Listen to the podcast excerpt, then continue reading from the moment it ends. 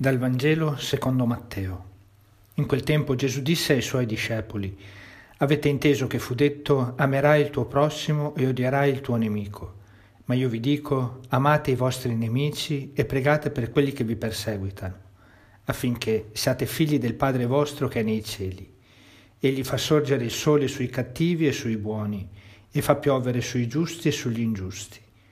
Infatti, se amate quelli che vi amano, quale ricompensa ne avete?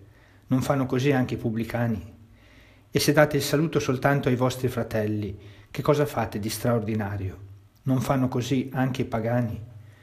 Voi dunque siate perfetti come è perfetto il Padre vostro celeste. Amare i nostri nemici, quelli che ci perseguitano e ci fanno soffrire, è difficile.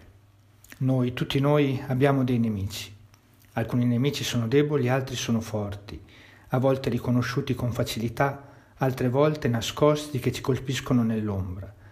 Ne facciamo esperienza tante volte in modi diversi nella nostra vita. Quando la nostra voce si alza a Dio con la preghiera dei salmi, molte volte constatiamo la presenza dei nemici sul nostro cammino. Essi tramano per farmi cadere, i superbi mi tendono lacci e stendono funi come una rete, pongono agguati sul mio cammino, dice il Salmo 140. E ancora nel Salmo 143, il nemico mi perseguita, calpesta a terra la mia vita, mi ha relegato nelle tenebre come i morti da gran tempo.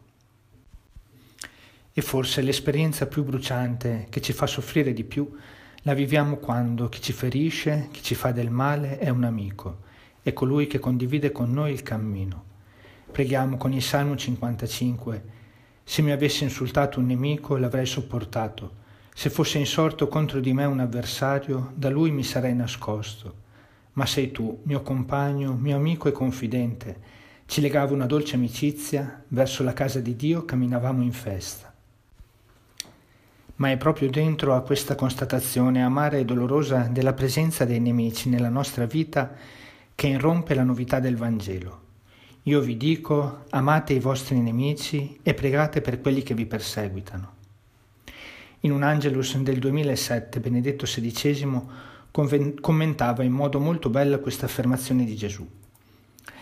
Giustamente questa pagina evangelica viene considerata la magna carta della non violenza cristiana, che non consiste nell'arrendersi al male, secondo una falsa interpretazione del progetto l'altra guancia, ma nel rispondere al male con il bene, spezzando in tal modo la catena dell'ingiustizia.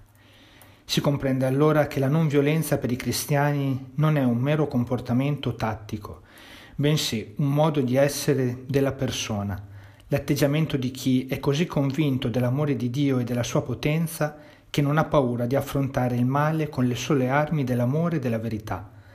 L'amore del nemico consist- costituisce il nucleo della rivoluzione cristiana, una rivoluzione non basata su strategie di potere economico, politico, mediatico. La rivoluzione dell'amore, un amore che non poggia in definitiva sulle risorse umane, ma è dono di Dio che si ottiene confidando unicamente e senza riserve nella sua bontà misericordiosa. Ecco la novità del Vangelo che cambia il mondo senza far rumore. Ecco l'eroismo dei piccoli che credono nell'amore di Dio e lo diffondono anche a costo della vita. È questa la strada indicata e percorsa da Gesù per la salvezza.